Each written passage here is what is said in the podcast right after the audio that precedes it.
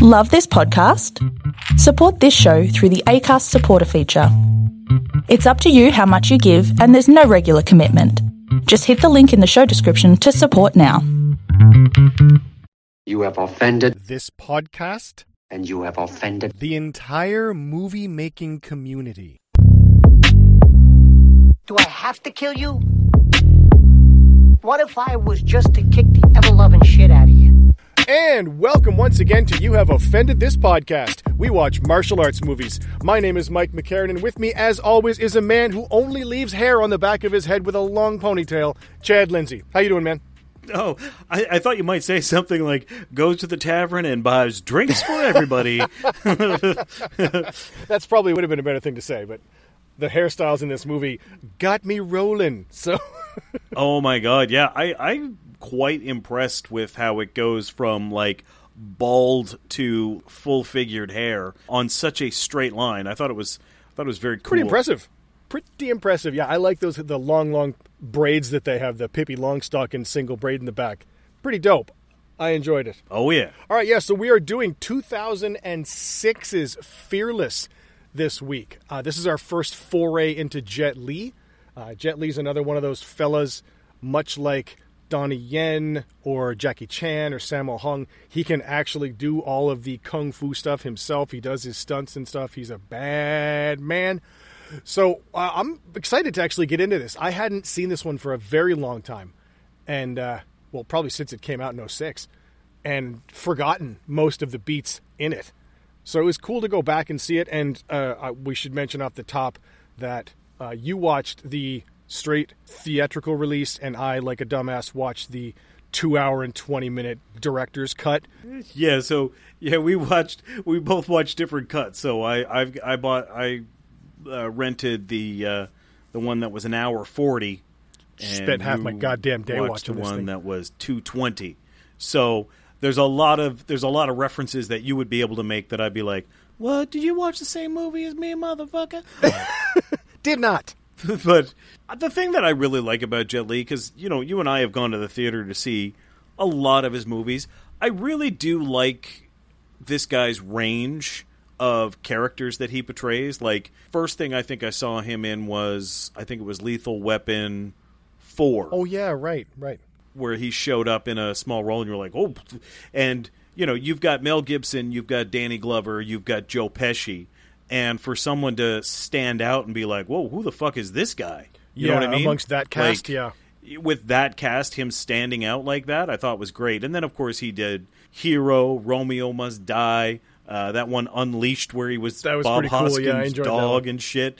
And the one, like, this guy's got so many really cool different roles that he has taken, and... this being more of a historical piece, I really, really had fun going through. I really enjoyed this one. Yeah, it's fun, man. I like it a lot. The cinematography in this is beautiful. I'm going to talk about that a lot because, man, this movie looks good. It had a decent budget. The budget was, in U.S. dollars, about $14 million. Oh, wow. Box office, it did pretty well, man. It made $68.1 million U.S., that is a lot of money. It's a lot of cashish rolling here. So, yeah, man, it's a good flick, high budget, and it is one of the, I guess, dynasty trilogy that Jet Li did of martial arts movies. So it comes across as very cool, and it's based on the real guy. So, dope. All right, let's get into this. Before we do that, we want to always thank our patrons, Mike and Mike. You guys rock. Thanks for being there. If you would like to become a patron, we would love to have you as a patron. Do that. Go to patreon.com/ You Have Offended This Podcast. And there's 5 different levels there. You can join up as low as $5 a month. Gets you all of our podcasts, the full versions, plus the partial arts episodes when we do those. We're doing a really fun one next I can't wait for. So go there, check those out, see what level works for you. You can also, if you don't want to become a patron, which I don't know why you wouldn't, but if you want to help us out, you can go to our website. That's offendedpodcast.com. And if you want to buy some merch there, we have T-shirts, we have raincoats and fanny packs and hats and mugs and bucket hats and all kinds of cool stuff. If you want to get something for your money, go there and pitch in there. We get a taste of that, and it helps us out as well if you don't want to be sort of on a recurring payment type deal. Check us out on our social media. You can go to @YHOTP on Twitter.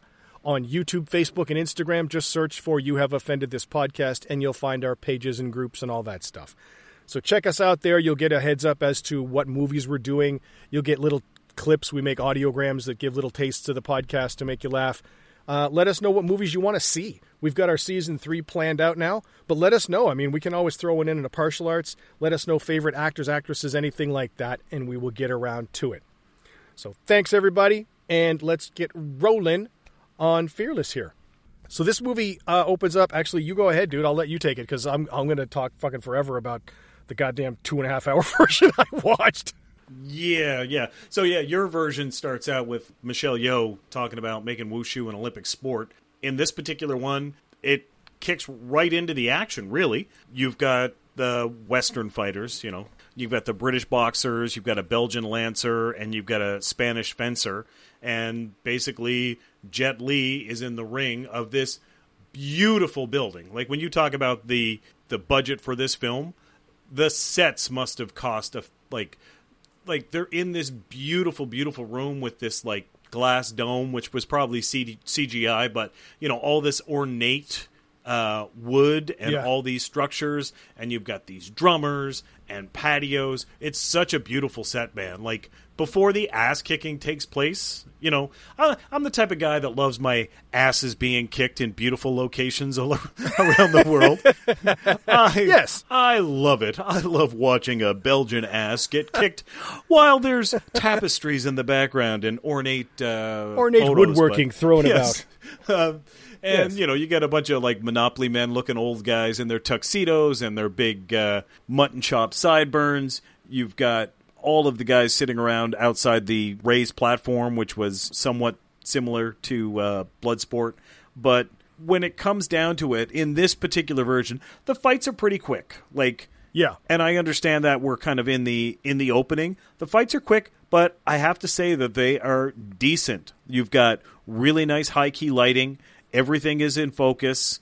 You've got some really nice wide shots. So let's go through our first fight there against the British boxer.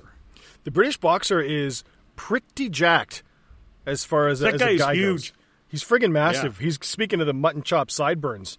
I mean, he comes out and when he squares up with Jet Li, like he is substantially larger. Like if you're thinking weight classes, you know, you're looking at a welterweight here versus a heavyweight or a super heavyweight. Like, he's a big dude. But Jet Li is so goddamn fast with his hands. He looks good. When you see Jet Li throw, you can tell this guy knows what he's doing. Yeah, and I'm not sure if it was done for time or what have you, or maybe the styles didn't quite mesh. Yeah. They're a little tight on it. They're a little tight on the boxing. He looks a little slow. Honest, but overall, it's half decent. And then next, we've got the Belgian Lancer. He comes in wearing his Colonel Mustard fucking outfit and his white herb tarlet belt. And these guys are going with the Lancer spears. And I actually like this. I thought it was good. I thought it was really fast. This is a cool-ass fight. This is a very cool fight. I like it. They're long. It's like a, Jesus, it's got to be an 8 to 9 foot long spear. And, man.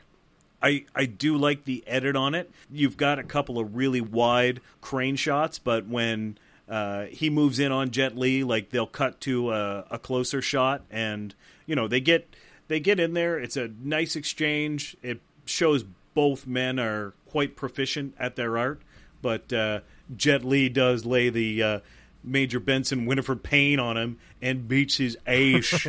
He does, and apparently, from what I read, the guy that is the Lancer, I forget the gentleman's name, Anthony DeLongis, maybe. No, that's the longsword guy. I forget this guy's name, but he wanted an actual point on the sword because, like, he actually uses it. He trains with it. And he said it would look weird if it was, like, a fake point or something on it like that. And when, you know, he said that, a lot of the crew and the director was like, I don't know if we should have an actual metal point on the thing. So he got somebody on the set to, like, hold up a stack of newspapers. And he stabbed this sword from the end directly in the middle of the newspapers, like, and like super under control, stabbed it right through the middle. And all the people were like, "Oh, fuck! This dude knows what he's doing." What? And even one of the martial arts choreographers was like, "Holy shitballs! Look at this guy! All right, cool. No, put the point on it. We're good."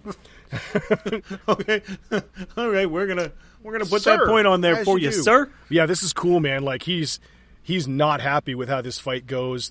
He gets bested by Huo here, I should say, and he like breaks his staff in half and tries to fight him with the shorter staff and the stick of the other part. And it ends up with Huo pointing the long spear at his neck, and the Spanish guy's spear part cannot reach Huo anymore. Yeah, because you broke it in two, buddy. Why'd you break your spear in two? You dipshit. Now it's shorter. Way to make your long sword shorter, you numbskull. Yeah, but it was good, and like that shot where he puts it right onto his neck. Jet Li. Oh, it's great. Puts it right onto his neck under control. I thought was great. It's really good. And then we have the little fencing scene coming up here. Which is also awesome. These two guys are great. Like, Anthony DeLongis is this guy here. This is the Spanish longsword guy. And he's got the cool leather gauntlets. But, like, they do just enough wire work here to make it cool. Where Jet Li, like, jumps when he swings through and, like, slices across the chest protector and stuff. That was cool, actually, man. Really awesome. Like, it looks so good. And I'm gonna kind of nerd out here too, because I love the costumes and I love the facial hair and everything in this really works. And then you get these like really, really wide shots that pull in, and you get to see the whole room and all the people and the beautiful architecture and the stage. Like it's really nice. And then of course Jet Li starts giving him some moves and slices his gauntlet off, which was so cool, man. Very awesome. I love that. I thought it was amazing. And then, of course, he ducks down and slides the sword in past the hilt and removes it from him, which I thought was great, too. It's so good. And you said it. They go from the really wide shots, and you can use a really wide shot like that when you have two guys that know what the hell they're doing. Yeah. And you can let them have 3, 4, 5, 6 moves in a combination. Yeah. And, you know, it allows the viewer to be like, holy shit, look at this guy. Yeah, because in contrast to something like Showdown in Little Tokyo, where they do have guys that know what they're doing, but the editing and the directing chops it up so bad it screws it up. This is not like that. They really let the people go. Yeah, like on that wide, there's a super wide shot that they do where the camera is like dollying forward and slowly pulling in. But while it's doing that, that's not like before the ring announcer comes out, Bruce Buffer, and like announces it. They're going like they're fighting in the ring while that's going in there. And you, like you said, you're seeing exchange back and forth because they're trained people. They know what they're doing, and it looks so good. And I just really wish that more movies did this. Like, more movies allowed the actors to showcase their skills. But we're like 5 minutes into the movie. Jet Li has basically conquered 3 people, and now his final opponent, fighter from Japan, Tanaka, is kind of walking. Tanaka is awesome. He's walking towards the ring, and that's when we get our first flashback. At this point, we don't realize that this is kind of the Chamber of Commerce that is set this event up, and Jet Li is fighting these different fighters. But what we don't know at this point is that this Chamber of Commerce does not want him to win because they don't want a swell of Chinese nationalist pride, and they don't want to appear weaker than the Chinese. So this is a theme that we see a lot in Chinese films, and yes, you've got way more life experience than I do in this aspect, where you lived in Japan for 2 years. But can you explain to me, well, you can't, but can you explain to me or attempt to explain to me why is everybody racist towards Chinese people? Yeah, that's a good question. I mean, it sucks because there's been so much, and I mean, I'm kind of half talking out my ass here, but there's been a lot of people, a lot of invasions from different places, try to get into China, try to get into Japan, try to get into Southeast Asia, and I don't know, man. I don't know if it's that there's such a tight, and by tight I mean densely populated population there, that I guess societal norms and culture is very different there with respect to personal space and how you deal with people. Although I mean, it's not like Japan's super spacious. Like, that's crammed in there too, right? Yeah, it's just like, you know, you watch, and me learning mostly about culture through media, it was, the mid-'80s where I learned that cops just beat the shit out of black guys randomly in South Central because of listening to music, right? Yeah. And, when I watch movies like Bruce Lee, where there's signage that says, no dogs or Chinese allowed. Yeah. And then, we watched the first Ip Man where the Japanese were like, yeah, you motherfucking Chinaman, we're going to karate-size your ass. Fuck you. Right? And I just wonder where, what that's about. But I don't know. It could also be that Chinese are very, that's a fucking racist thing. I was going to say Chinese are very resourceful, but not everybody is. But I think a lot of people from China also would go and work in other places. And because of that, and you see that in other immigrant cultures as well, where they'll come in and start from wherever they need to start from and then build up, right? Mm. And I think that taking those menial jobs when they first go somewhere, whatever that outreach is to another country, puts that prejudice of the country that they're living in onto them of, you're lower than me, therefore you're my servant, therefore I don't like you, therefore you shouldn't be here, you're taking our jabs, yeah, all that horse shit. And because of the population of China, there's a lot of Chinese movement of people to other countries and expansion, because a lot of them would just like to expand their horizons and go other places and then take those kind of jobs. And that leads to that looking down upon. Yeah, I think that could be part of it. I just find it kind of fucked up. It's just like, most of the time, yeah, you pop a movie on and it's like, yeah, we don't like the Chinese. I'm like, why? Like, what?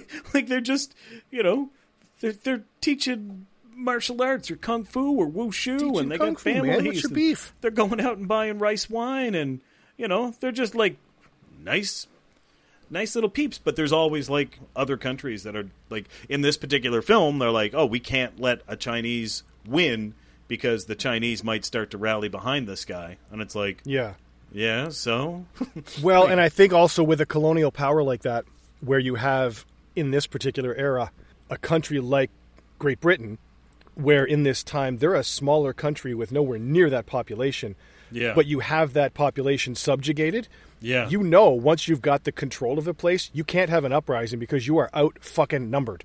You have to keep them subjugated, right?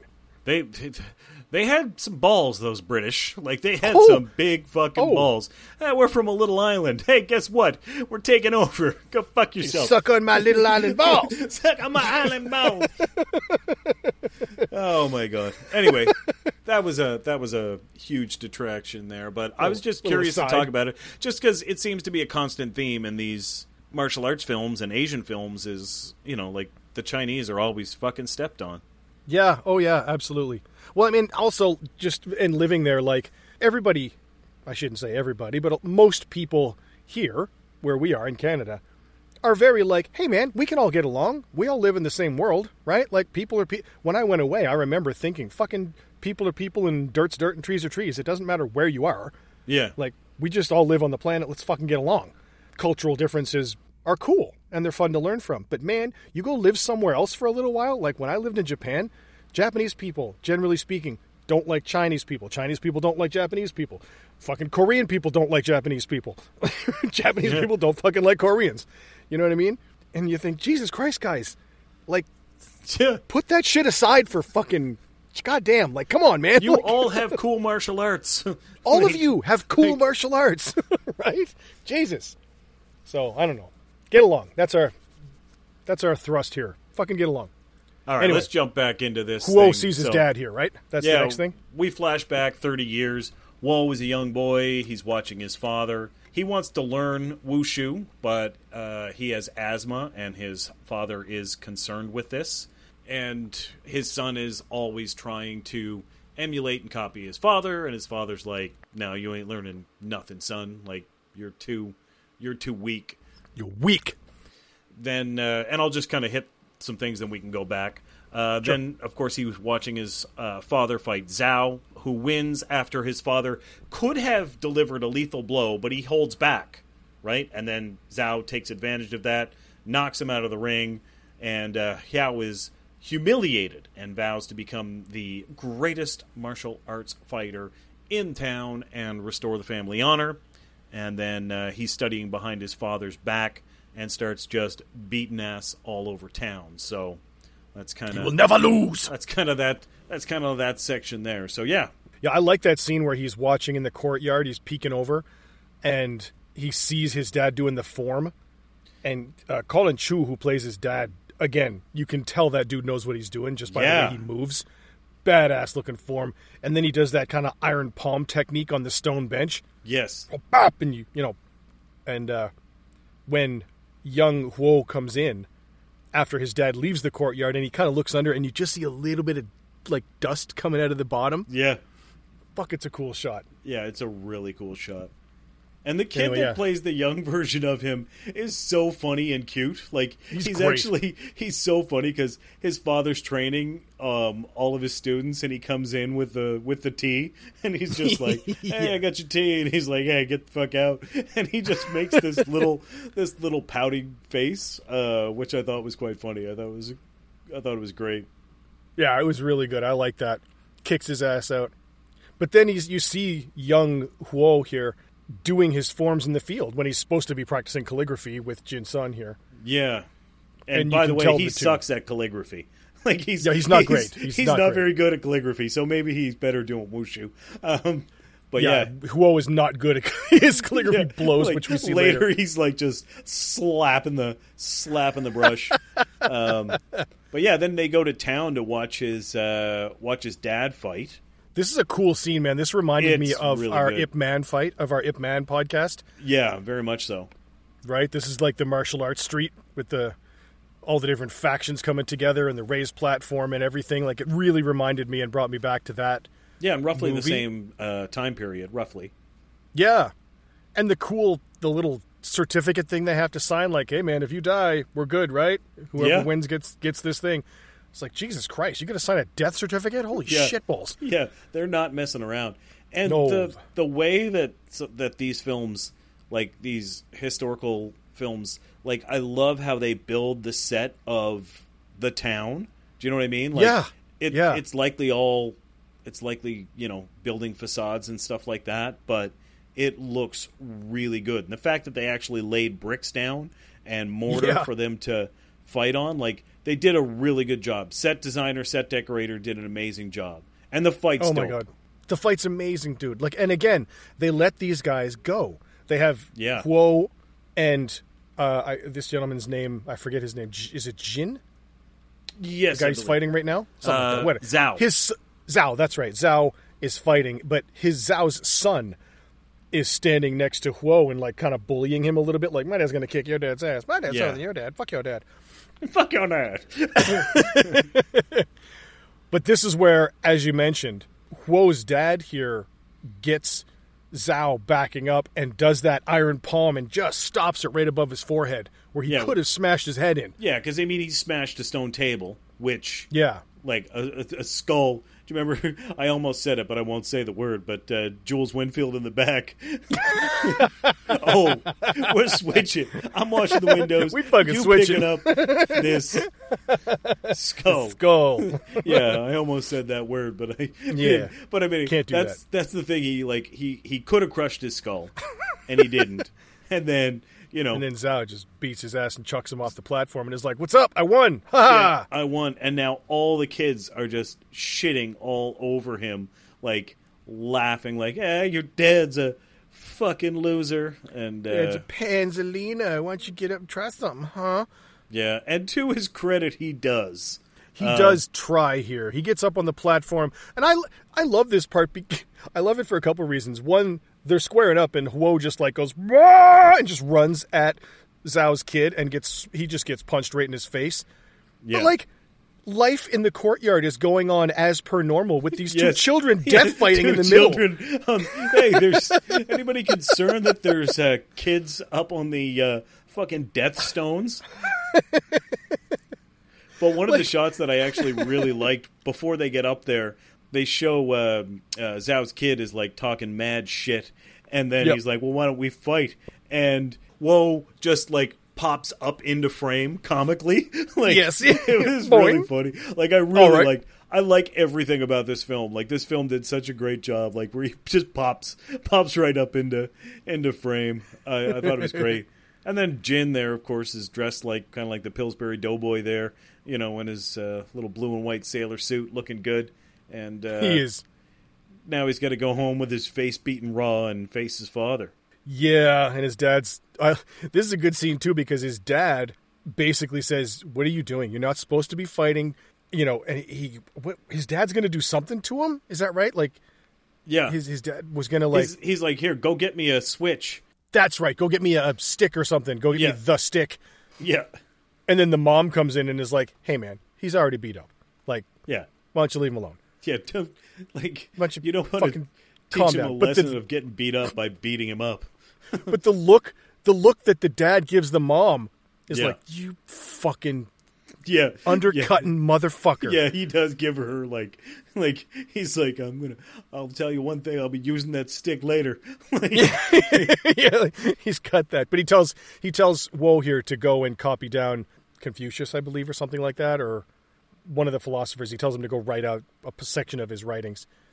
And here's where, as you mentioned, his calligraphy sucks. Yeah. He's just like, blah, blah, blah, blah, blah, blah. He doesn't give a fuck. He's no better than I am. No, nor I. No, if somebody told me to go write, you know, but the third chapter of Confucius. You know, I think he's just angry, and it's just fucking, he's just slapping it on.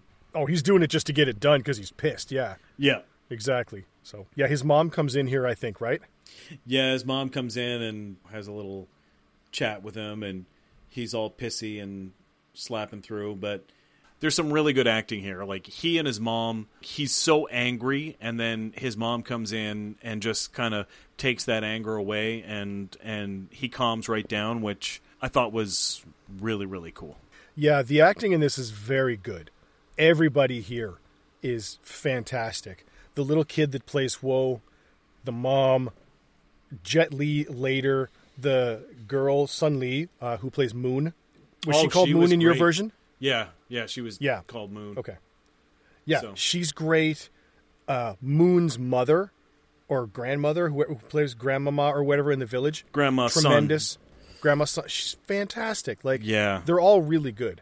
So, yeah, I just wanted to make a quick note on the acting here that the score is going to be high, just FYI. So we get young Wow practicing, and then we do a cut to grown-up Wow, and now we get, you know, Jet Li back.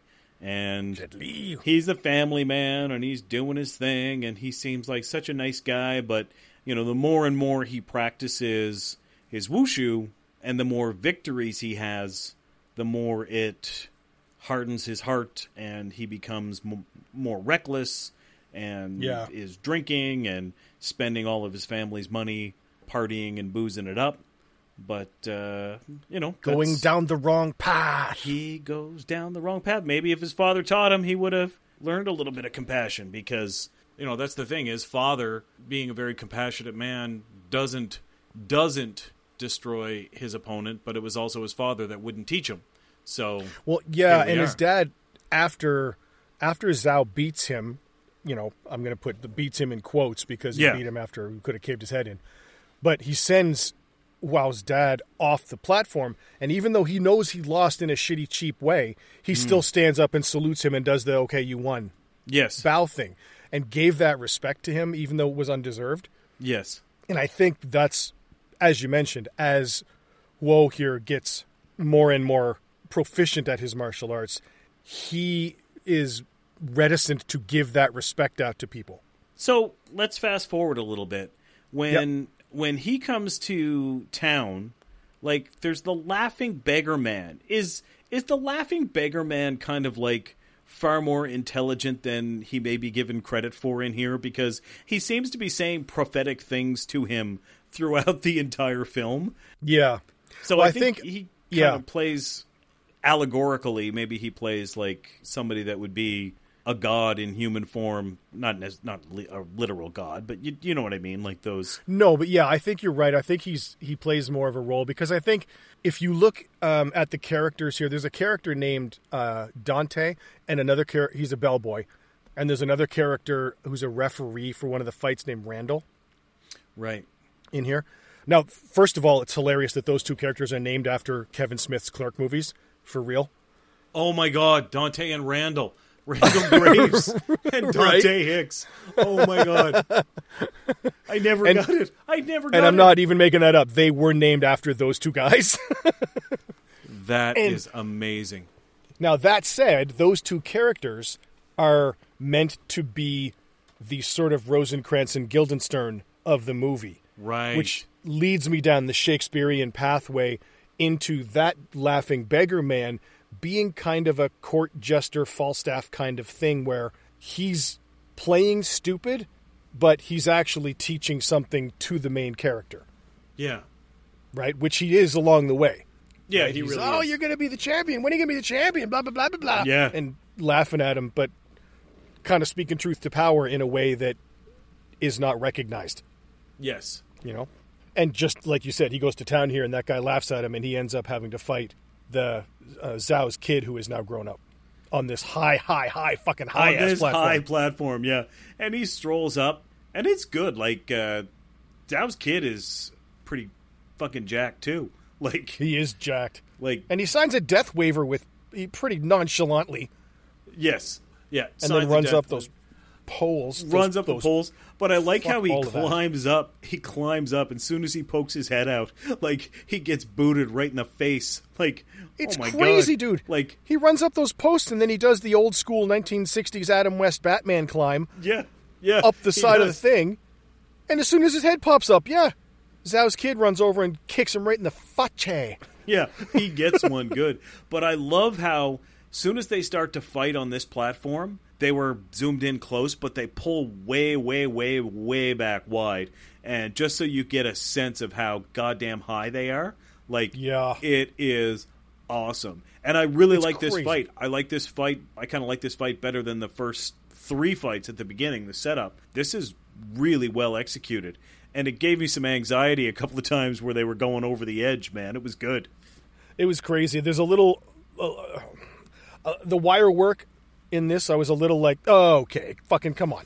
Like, honestly, there's times where it's just the more abjectly impossible. But the more we watch these martial arts movies, the more I'm kind of okay with the wire work, because usually I'm just like, no, I want it to be realistic. But there's a couple of times, and maybe it's just this film, where he flips him over the edge and he kind of holds a push-up position, and I'm like, oh my God. Like, yeah, he's got like a planche that he pulls up with one hand. I'm like, you could never, ever, ever do that, but it's like, oh, he just throws himself up with one hand.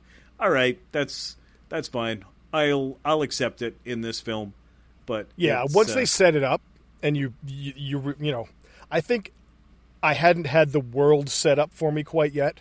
Yeah. And with this fight, this is kind of really where it kind of comes in. There's a little bit of wire work in the three fight scenes that the film opens with, but not a lot. This is where the real wire work is like, okay, here we go. Yeah. And now I'm like, okay. Once this fight's over, I'm like, okay, this is what we're doing here. Yeah. Okay, so I'm okay with it for the rest of it. Yeah. There's like, I love watching people do like superhuman feats, but when they do the, you know, when they defy gravity, that's kind of like, oh, okay, whatever. Yeah. But it's all right. But there's some amazing stuff, like where Jet Li steps on a board and the board pops up, and then he punches through the board and hits him. There's it's great. There's it's a beautiful fight. But when he kicks Zhao's kid like in the head and he goes careening and tumbling over the edge, I thought it was awesome. I was like, wow! Like, there's a couple of times where I caught myself like just wow, like just screaming. Oh, yeah. It's really cool.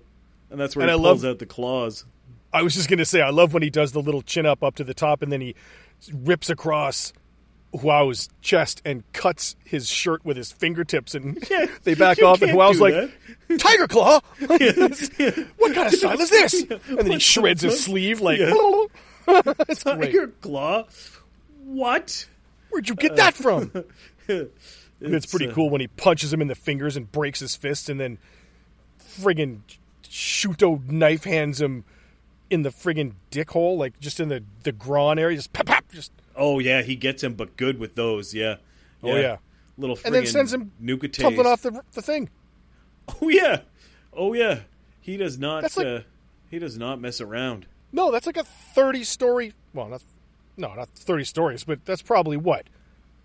A good 50 feet that he falls. He goes through a couple of ropes to quote-unquote break his fall, but he lands on his face on the stone. Yeah. No, he did. Like, oh, he's a dead man. Yeah, like... But he just gets up, not even a broken nose. He's like, oh, this is what you do to me? It's just like, dude, you fell like 50 feet and landed on your face on a rock. But, you know, I think, you know, I classify this as his first, like, real fight. Those first three fights I thought were a pretty good setup. And, you know, we know that we're in a flashback here. And then, like, when they're going through the town and the restaurants and the lights, like, man, this is so beautiful. Like, this is really, really amazing work that these guys did. It's great. And when they get to Jin Sun's restaurant here. Oh, the restaurant's gorgeous. Nice. Yeah, it's amazing. So pretty. Looks like the goddamn... midship of the Titanic. I expect to see Leonardo DiCaprio standing there with a drawing book and a hard on.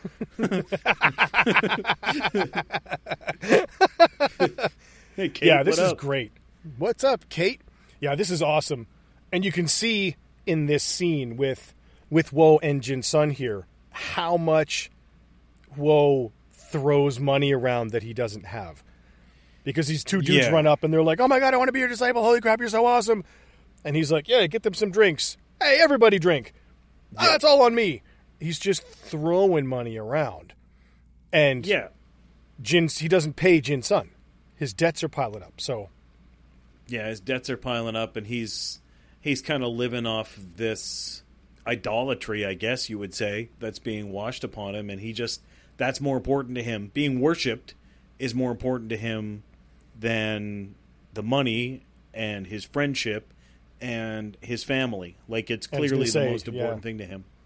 And, I was going to say, and smash cut to his daughter sitting there waiting for him to come home to say goodnight to her. Yeah. And he doesn't. He's not, because that's more important. Although I do like the scene that they cut back to here where he takes a sip and he's like, what is this? And they're like, it's coffee. Yeah, it's coffee. It's from the West. This is supposed to be really good. And he's like, this is blows. What the fuck? Yeah, he's like, this sucks. This sucks ass. Let's have some tea. Fuck this. Wine. Where's the wine? My children need wine. My children need the wine. But yeah. So yeah, he has a little tete-a-tete here with Jin Sun. Yeah. And he doesn't even want to listen. No. No, he's having none of it. Jin Sun is smart. He's the businessman. He was the book kid. He's now a successful restaurateur and businessman in this beautiful little town. He's dressed really nicely. And I like this because he's asking Huo here, hey, man, why do you fight? Like, what's going on? You don't need to fight. Like, you're well off. And this is where Huo takes Jin Sun to the platform. And they're standing on the platform, and he's saying, you know, when you're down there in the audience, it's not the same. Like, when you're up here, this is where it is. This is the adrenaline. This is what I love. Yeah. And Jin Sun just does not get it. He doesn't get it. You can see Huo up there trying to explain it, and he's feeling that crowd energy. Yeah. And Jin Sun just is not. He's just not that guy. Jin Sun is probably the smartest person in this film. Like, more people should listen to Jin Sun. Yep. But they don't. They do not listen to him. And now we have a series of fights. Yeah, this is a nice little stretch in the film. I actually had a lot of fun going through this. Really enjoyed it. And I love how they fill, because, I mean, this is true. Like, people are fighting, and the town is all there. Like, everybody's there. It's great. It's a cool little sequence. I like these little challenge matches. This reminded me a little bit, once we get to the end of it, again, of Ip Man. But the cool little different styles and stuff that he's facing and you can tell he's getting, again, better and better. I loved when that guy slaps his head, Iron Head, and he just runs at him like the rhino at a Spider-Man. And he just axe kicks him in the top of the head. I thought that was great. And then the one dude doing the Northern Kung Fu, standing on his shoulders, and he kicks one, and the other guy falls, and he punches him in the chest, which was great. It's pretty great. And then, of course, he's fighting in the rain, holding an umbrella, fighting with one hand. They're just basically showing, it's like a Rocky montage, man. Yeah. Here I am. I'm badder than the bad, the cooler of the cool, as Run DMC said. That's right. And he beats up that one guy. He's got a stick, and that guy's got two broadswords. He locks that dude up. And then he's like, you know what? This is taking too long. Who else wants to challenge me today? Who else signed the waivers? All right, get up here, everybody. And everybody comes up, and he beats up like 15 guys at once. This is good, though. It is good. It's not necessarily wait your turn syndrome, because there's guys, and he's moving so fast, there's guys that lunge in, but then they pull back because he's moving. So it kind of makes sense, you know what I mean? Like, they're not just standing there and wait. Like, they're actually – they don't look like they're waiting their turn. They look like they're waiting for a clear shot. And there's a couple of them that actually go to move in, and he – moves like spins 90 degrees or spins 180 degrees, and they step back because they're like, whoa, this motherfucker's coming my way.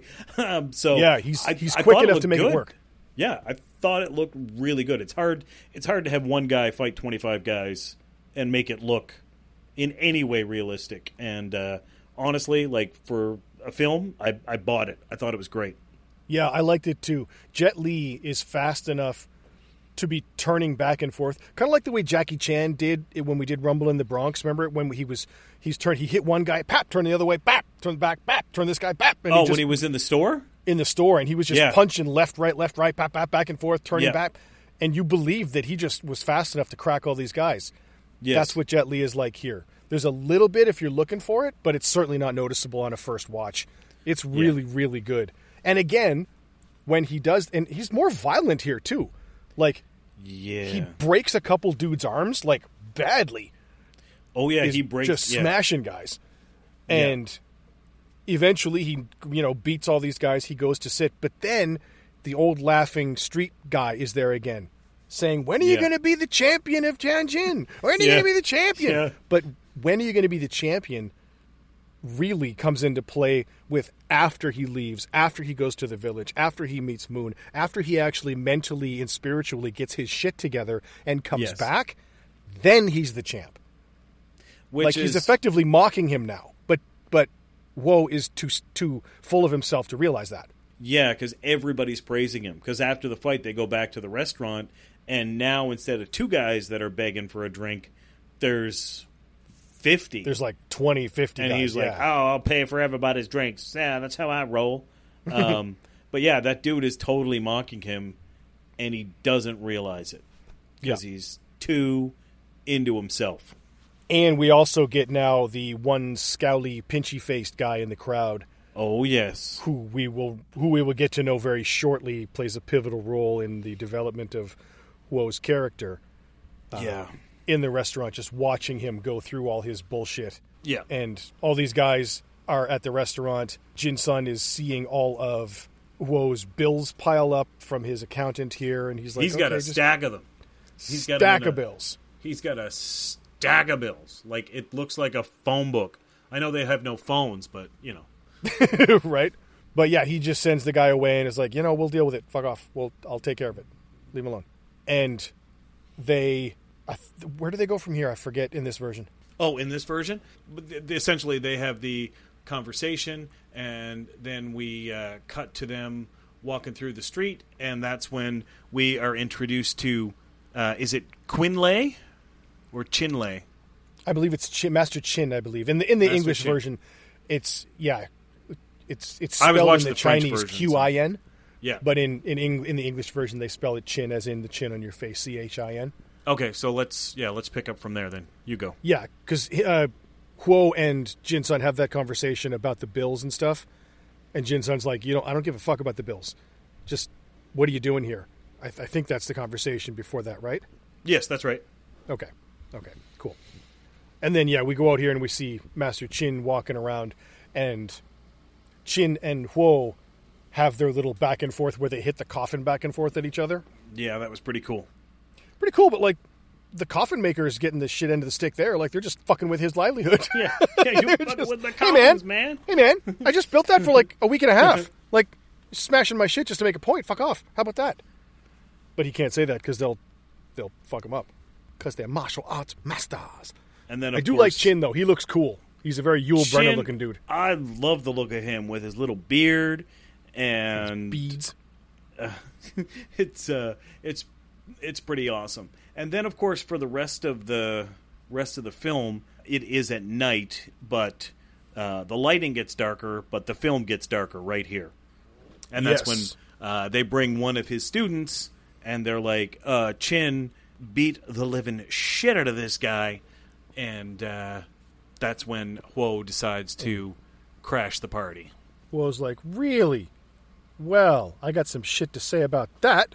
Yep. And he goes to Qin's birthday party, which is at Qin Sun's restaurant.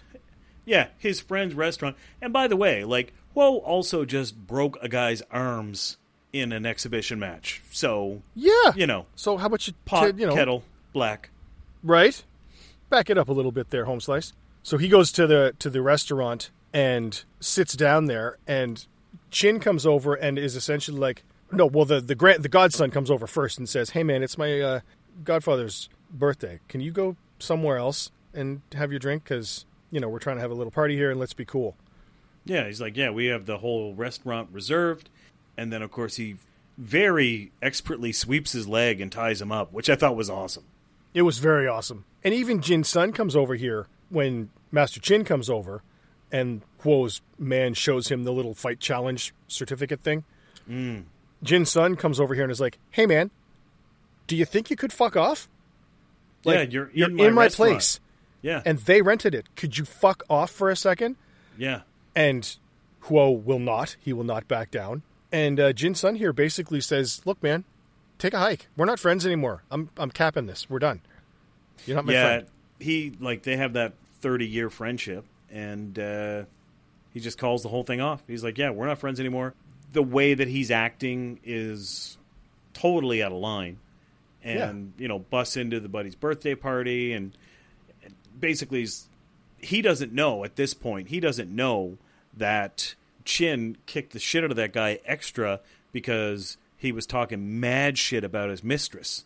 Yeah. Because, it was his fault that he got his ass kicked. That's the thing that you could do back then. You could have, you know, this is my wife. This is my girlfriend. You know, that's how they that rolled. That was de rigueur. You could just do that whenever you wanted to. That's how they rolled 100 years ago. Yeah, that's how they got Dane. But goddamn, man, and that obviously puts little extra stank on the fight from Huo's perspective. He's a little more angry than he normally would be. Yeah. And then the restaurant clears out, and man, Huo and Qin have a fight. They square off here, and Huo's got the broadsword, and Qin's got the 9-ring broadsword. Yeah. Badass, first of all. Badass looking. But, man, these guys throw down. This is real. Okay, well, breaking it down. Number one, yeah. I loved the contrasting lighting. I loved how there's lanterns that are making pockets of light and pockets of shadow, and then you've got all of these different colored beautiful fabrics kind of as the backdrop for these two. I know that's kind of like superficial, but it's beautiful. Like they set this up to look really, really good. Well, again, the cinematography is incredible. It's amazing. And the action, like when they're hitting those, it looks like two dudes are like trying to kill each other with swords. Like it yeah. It looks great. And the Foley is great. Like the hits, they sound very realistic, and then there's a point where I was like, whoa, where he slices the top of his fucking head and puts like a fucking groove in it. I was just like, whoa. It's awesome. It's really good. Great fight. Like you can see that both of them know what they're doing. They're both masters, and they are just wrecking poor Jin's fucking restaurant too. That's the other thing that added the stakes to this. I was like, what about Jin's restaurant? I was so upset about Jin's. They were smashing tables and you know, as the Pet Shop Boys once said, kicking in chairs and knocking down tables in a restaurant. Yeah, well, yeah, that's what they were doing. They were fucking throwing down. And I love the shot where they stop and Woe is holding the sword pointed at Chin. Yes. And they slowly go back with the camera along the edge, and all the nicks and dents and shit are in the blade from where he's been blocking it. Yes. And then they show Chin's face, and there's blood trickling down his nose from the cut on the top of his head. And then they show Huo's left hand, and the blood's coming down the back of his left hand through his sleeve from the cut on his arm. And the wind is blowing because they smashed the fucking windows out of the place, right? Like, it's really cool. Like, they thought... You can tell that they put, like, a tremendous amount of care into this. And when Chin swings and actually smashes Huo's sword in half... It looks legit.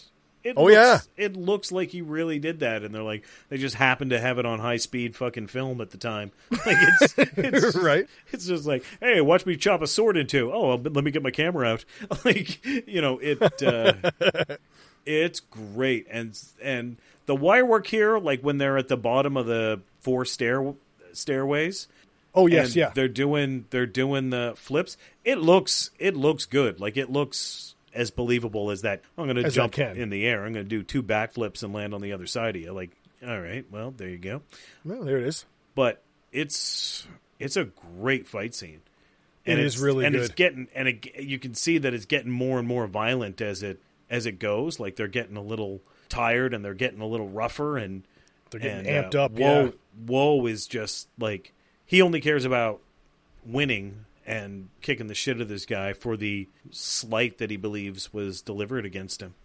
Yeah. So they get kicked down through the stairs here into the little fountain at the bottom. They break Woe's sword again, and then he jumps out of the fountain, throws the hilt of the sword at Chin here, who deflects it, and now it's the nine-ring broadsword against Woe's bare hands, but he like slides a finger into the rings and takes the sword away. That would break your finger right the fuck off. Like. Oh yeah. Like, I saw a guy almost lose his finger when he we were doing gun defense, and he put his finger. Oh, did he put it in the trigger guard? In the trigger guard of a wooden gun, and then and then he looked at his finger and fainted. It was awesome. Oh yeah. So then they go in here, and now it's all hand to hand. And they go into, again... This was good. Poor Jin Sun's wine cellar. Oh, yeah. They break everything, with most of it with Chin's head. Yeah, Chin's head just starts smashing all the shit. And, Woe beats the living shit out of him. I gotta tell you, he's defeated Chin. Like, he's defeated him. And Chin's standing there, and he's all fucked up and far from home. He breaks his arms. He breaks his arm, and then just punches the fuck out of him. And then he throws that death punch where you can see, like, I don't know what bone it is that comes popping out of his back when he hits him in the chest.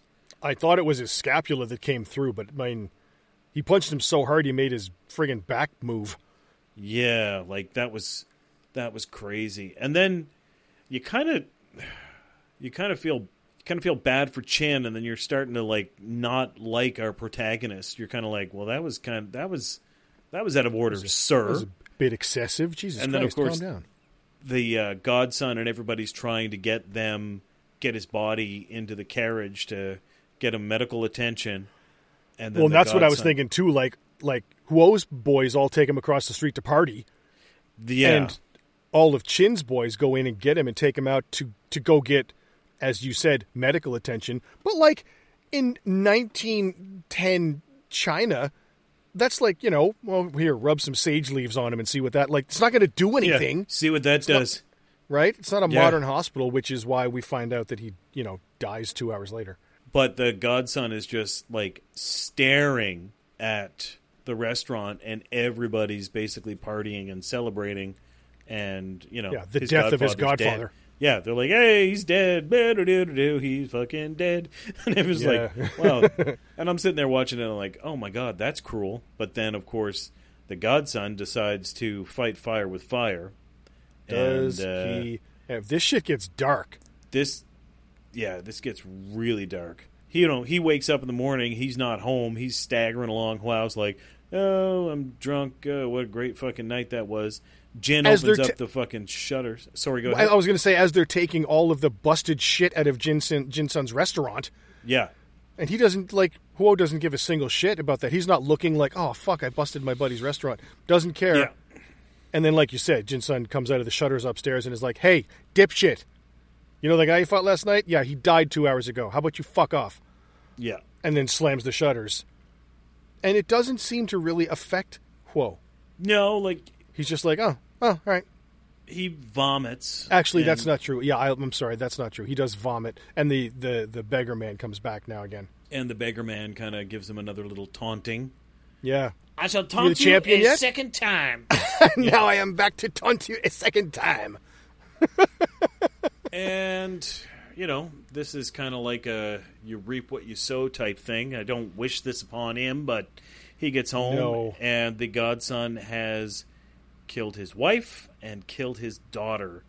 Yeah, that was fucking hard. Yeah, that was brutal, man. Like, that was just brutal. Yeah, when he walks in here hungover and fucked up and then realizes what has happened, and he's just holding the body of his daughter. Yeah. Like, holy fuck, dude, that was hard. And the who's the girl in the background? I think she was a servant, because I didn't know. I think she was like a maid or something when like that. Because his servant man is there, and probably house servants and stuff. You're right. Yeah. But man, and then of course he smashes out the door. Yeah. And is going, for all intents, to go over and see the godson. Yeah, and this is almost like old boy level tragedy, because he kills a guy, then his wife and daughter is killed, and then he storms over, and the godson's standing there, who slits his throat immediately after telling him that the news that it was because... I did that shit. Yeah, I did that shit, and now you can't take your revenge. Slits his throat in front of his own family and dies instantly. And, yeah, it's like, man. And then Huo has no one left to kill. He looks at the woman and the young girl there, but he's obviously reminded of his mother and daughter. Yeah. So he can't kill them. And then he just drops the sword, and then from that point on, he kind of doesn't know what to do, because he realizes, oh, my shitty disciples insulted Qin's mistress, and that's why he got his ass kicked. Yeah. Which is what they find out right here. Yeah. And he's like, holy fuck. Your students started it. Yeah. Yeah, you started it, you dumbass. And all of this bullshit happened effectively because of him, because of Huo and who he is, right? Like, he took these people on. He didn't, as Jin-sun said, he didn't take care of who's around him. He didn't take care of, all these people just want to be around you because you drink and you party and you don't give a shit and you teach them how to kill people. Like, you're not a good guy. Yeah. And he wasn't taking care of what was important. And then he leaves. He leaves the town. And he wanders here. They get the shot of the ship here, right? This was actually some really nice cinematography, too. Like, it's fantastic. You get a massive change of the color palette because, when the film gets dark tonally, like I said, it gets dark and kind of that blue wash over it. And then he's on the ship and they're doing all these really nice flashbacks of him and his family. And you've got that kind of that orange red and the silhouette of the ship. Like, it's like they took some time with this to piece this together as a film. I really like it. They did. Yeah. And now he's wandering, long hair, not in a braid, staggering around, and ends up falling into this lake. Yeah, he looks like a Asian Tom Hanks in Castaway. He does. The back half of the third middle part of the film, I should say. But he gets pulled out of the water and saved here by these villagers who are in this other province of China. They're dressed, it almost reminds me of Nepalese traditional dress. Yeah, yeah. I actually thought it was dope, their outfits. I thought it was really cool. Oh, they look awesome. Yeah, the costume is tremendous. He's in the country. I mean, in the country. In the country? Yee! Yeah, they're in the new territories. They're in the boonies. Yeah. This is great. I love this section of the movie. It was very long in the director's cut. I don't know how long it is in this version, but there was a lot of time spent here with him getting to know who we will see here. Her name is Moon, who takes care of him primarily, and kind of showing him around, ironically, because she's blind. Yeah, I was like, let me show you around. Just like that TV show Alf, when he went on a date with that blind girl, Jody, and he shows up at her apartment. He goes, nice place you have here, you know, in case you were wondering. Like, Alf, you precocious asshole. But yeah, I really like this section, even though, I mean, you know, we love martial arts films. We love for the fighting and the action, but this section was really, really nice. Like, it gives the relationship between the two of them as he starts to heal, and then when they're planting the rice later on. It's amazing. There's three of them, and they're planting the rice, just kind of going along, and he's such a competitive asshole that he just starts slamming them into the ground, right? He's just, he's trying to go faster than everybody because he wants to be the, like, you know, no matter where he is, he just, like, wants to be. He wants to win. To be the winner. And he's just, like, slap, slap, slap. And then the wind blows and everybody stops and looks up and just relaxes. And he just looks at that as a waste of time and just starts slamming more into the ground. So, I mean, I think that it was such a interesting way to showcase his personality. Yes. Without exposition. Like, I thought it was awesome. It was one of my favorite parts. Honestly, it was one of my favorite parts of the film. It is. This whole section where he's in the village is probably my favorite part, even though there's no fighting in it, which is weird because I love the fighting in it. Yeah, I know. This section, again, I'm going to harp on the cinematography here. The shots in this village are unbelievably pretty. Every shot is a postcard. Oh, every single one. It's so nice. Like, they're up in the mountains. There's mist and fog and mountains in the background. The colors that they have between the outfits and, like, the corn of the yellow hanging. Yeah. And the red peppers sometimes are hanging out in baskets and stuff. But the green of the fields and I love the tiered hillsides with the rice and how they use the tiered hillsides to grow their rice on. Yeah. And even showing, like, the way they get the water from the upper basin up and over with that little double bicycle sort of water wheel thing. Oh, yeah, yeah. That was badass. Like, it was so cool to see how they did that. And all the things that Moon teaches him here. She washes his hair. And she's like, you got to wash this because otherwise it's going to get knotted and tangled. Like, you have to wash it all the time. But you know what? Yeah. It reminded me a little bit of all the knots Africa. Can come out. No knot can't be undone, right? Which obviously is relative to his life, right? Yeah, that actually was a great line. And it's so, like, I don't want to kind of create, like, a hierarchy here, but you know, they're simple. They have a simple farming life, and they understand people and humanity, and they understand enjoying nature and appreciating it more so than anyone. And he's just, like, doesn't initially fit in there. But no, we see him change over time. Well, and you see initially once he gets up and gets cleaned up. One of the first things that happens is the little kids take him and go, come on, man, let's go catch dragonflies. Yeah. And they take him out to the field, and the kids are just poor-ass kids with nothing. Yes. And they are so happy running around in this field trying to catch dragonflies. Yeah. And he sees that, and he's like, oh. And it starts to put the seeds into him. We haven't reached that, the planting rice race section yet. Yeah. But it's cool the way they show Moon cooking by feel. Yes. She can't see. I love watching that.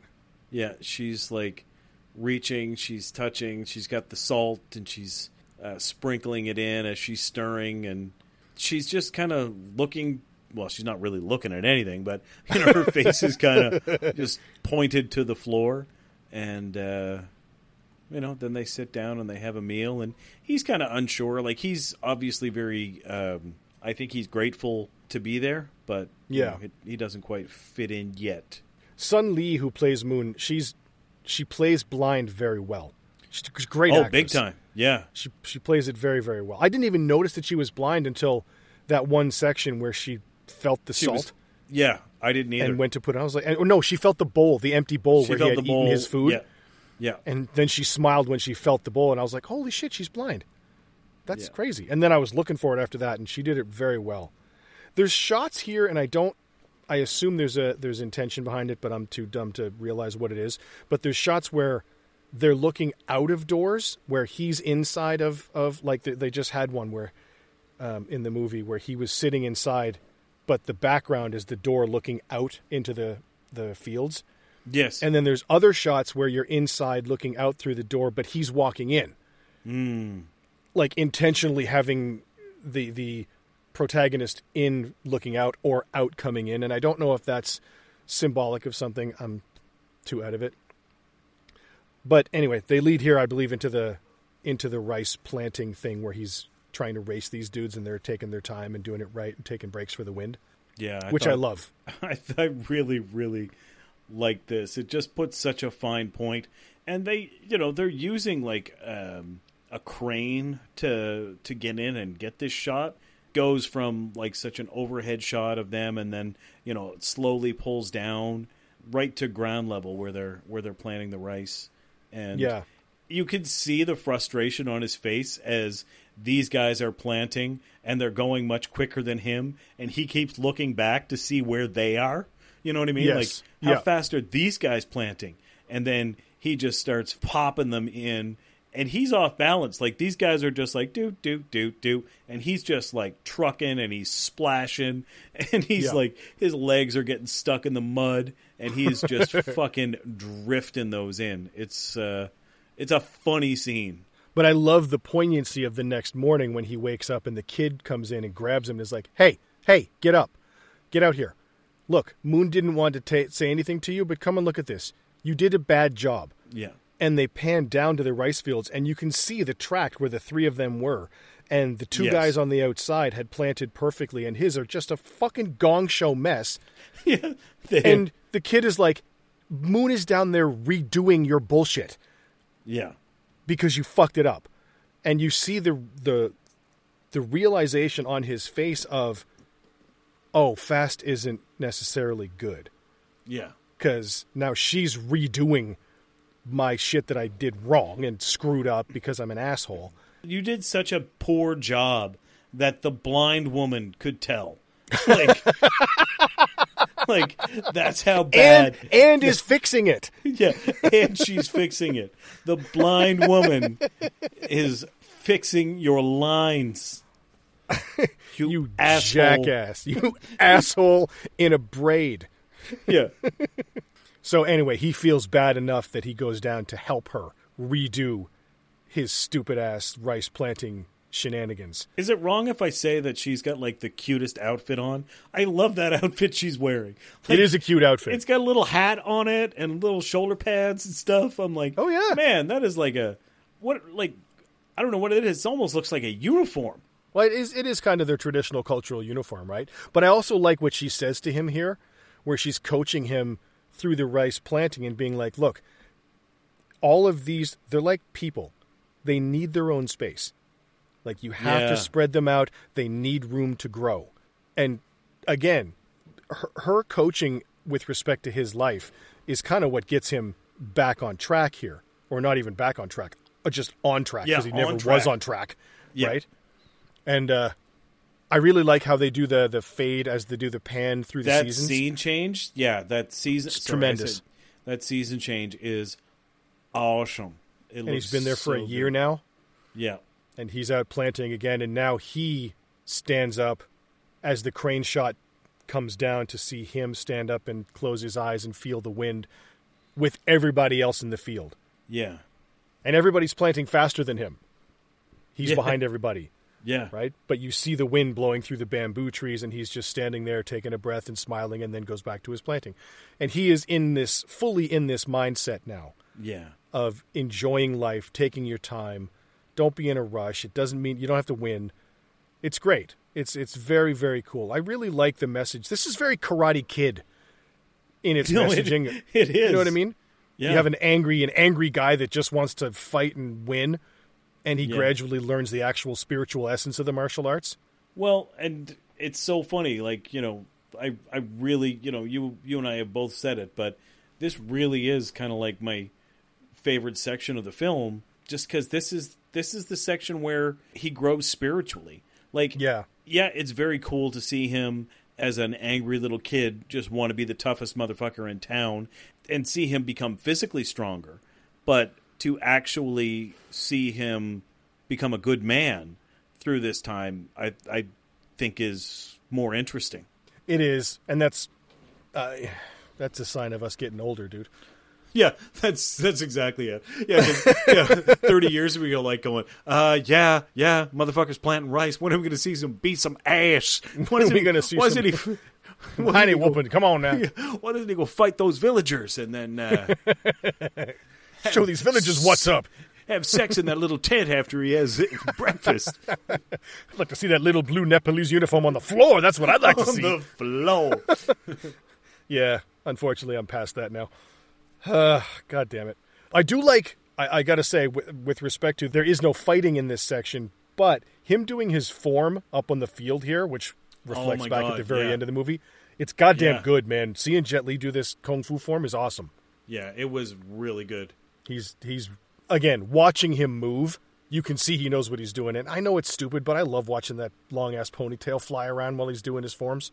It looks cool, his kung fu uniform with the little buttons and the white top and the black pants. It just looks. Yeah, he looks like one of those Shaolin statues. Do you know what I mean? Yeah. It looks awesome. So I forget what happens next in the actual plot line here. Is this where he leaves? Yes. Yeah. So he goes to tell Moon here, we have to talk, and she's like, "You're leaving." Like she knows exactly what he's going to do. Yeah. Yeah. But again, I love the shot here of them having tea and the long shot between the two of them with the corn on the racks in the background with that little pop of yellow before the green trees in the background. Yeah, man. Such a pretty shot, man. It's amazing, this movie. Yeah, I don't know who did the cinematography, and I should, but whoever did it, they're awesome. So, yeah, she knows, you know, she tells him basically, well, you should go then. You know, pack your stuff, and you're all good. You can come back whenever. She's so cute when she's sitting there telling him to go when she's looking down with her little, you know, pointy head Steven Seagal bangs. Yeah. You know? I love it. And so that takes us right back to 1907, him returning to town. That's right. He goes back to Tianjin here after he gets his stuff and walks away. I think, I don't know if it's in this, I know that he goes and apologizes in the cut that I watched. He came back to town, and the first thing he did was go to Jin's family. Oh, yes. Okay. And then he goes and sees Jin's son as well. Yes. Before he leaves, he goes, he talks to Moon, and he says something to the effect of, "You don't even know my real name," because they've been calling him Ox the whole time. Right. And he tells her, "My name is Huo Yuanjia." And she runs her fingers across his face like Braille, and she says, "Okay, I'll never forget now." It's a great scene. And as he's walking out of the village to go back to Tianjin, she comes out into the village and is just kind of standing there, and he looks back and sees her, and she's looking up as if to look at him, which she's obviously not, but he kind of takes a last look at her. I love that little scene. It's a nice little, I'm going to see you again, because he tells her, "I'm going to come back and see you." Yeah. And then he's back in Tianjin after that. And, yeah, he goes to apologize to Qin's wife and daughter. But the change from his time gone in Tianjin now, there's a lot more white people there. Like the British people are coming in. The preachers are there telling them to convert to Jesus because, you know, whatever. Then he runs into the beggar man again. Oh, you're back. You're going to be the king now? You're going to be the champ? Yeah. Fucking with him again. It's great. And, he goes and knocks on Qin's family's door. And when they... Well, he goes... Does he go to his own home first? He goes to his... Yeah, I'm sorry. He goes to his own home first and just sees that it's empty and deserted. And then he sees all of the challenges that he won. That's right. On the walls.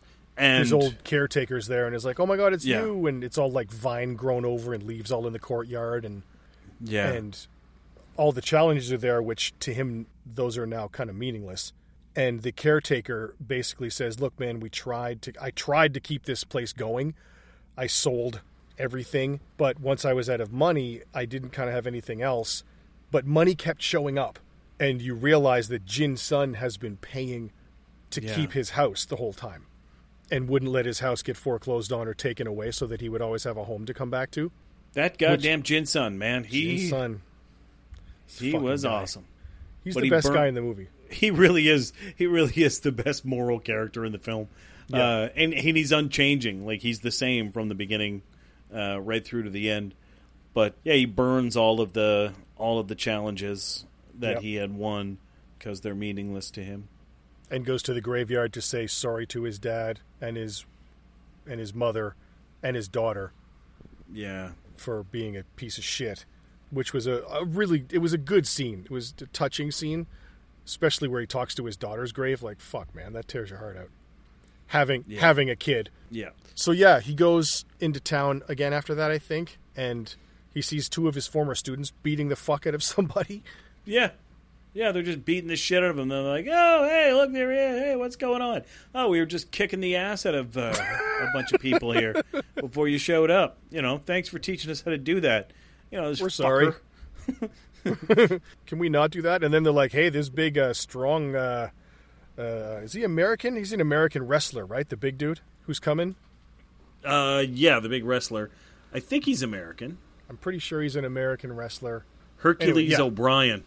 That's right. Hercules O'Brien. He challenges Hercules O'Brien. Greek first name, Irish last name. You know, who is played by former WWE wrestler and strongman competitor Nathan Jones. Yeah, dude was awesome. He was in Mad Max Fury Road. Yeah, he's massive. I had a brother. Like, guy is fucking awesome. Huge. But yeah, they see this, and then when he sees the challenge, he being Huo, goes back to Jin Sun to touch base again and ask for money to fight the wrestler. And Jin Sun is like, you haven't changed. Like, fuck off. I'm not giving you money. I'm not doing that.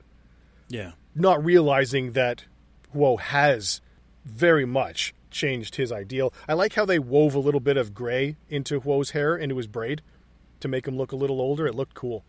Yeah, they did. But Huo leaves the paper with the wrestler there on Jin Sun's desk so he can see why he wants to do this fight. And I believe then Huo leaves and goes to Qin's wife's place here to beg to pay his respects to Qin. And she seems quite hesitant to let him in, but he is very, I guess, formal and apologetic as he enters their little compound house here. As one should be. Yeah, you know. Well, I mean, Jesus Christ, dude. Hi, I murdered your husband. I'm going to go say sorry to the tapestry of him. Yeah, and his little girl runs out and sees him and just stops dead in her tracks, which I thought was pretty cool. But yeah, he goes and pays his respects to the tapestry. It's a nice scene, and it's kind of good for him working towards redeeming himself. Yeah, it's good. And then we get the message from Jin Sun delivered to Huo here with the money that he needed, because Jin Sun would like to help now Huo regain or keep the honor of China in this fight against this American wrestler guy. And now we get the cut to the big top. This was like, it was again, cool, man. They spent some dough. They did a really good job at building, you know, this massive tent. Yes, tent. I just imagine really being good. like one of the extras that day, just like going in. It's probably hot as fuck. There's probably imagine. No air moving through. You know, like there's probably 200-300 people inside that tent. You know, probably I would breathing say. And farting and you know all being held inside that. Not allowed to leave tent. Other than craft services. Yeah. And you're wearing a goddamn tuxedo and a top hat, right? Yep. You're like, okay, you're going to be here for 16 hours today. And then, Hercules O'Brien comes into the ring here with his giant yellow slicker. I know, he looks like fucking robe. Geordi from It. Like, he does, right?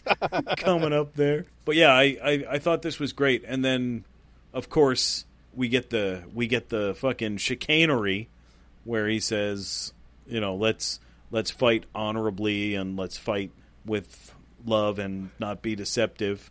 And the translator said, I don't want to sign a death warrant. There's no need to hurt each other for a sporting contest. Yeah. Let's just fight for honor and have a good time. And then, yeah, what is the...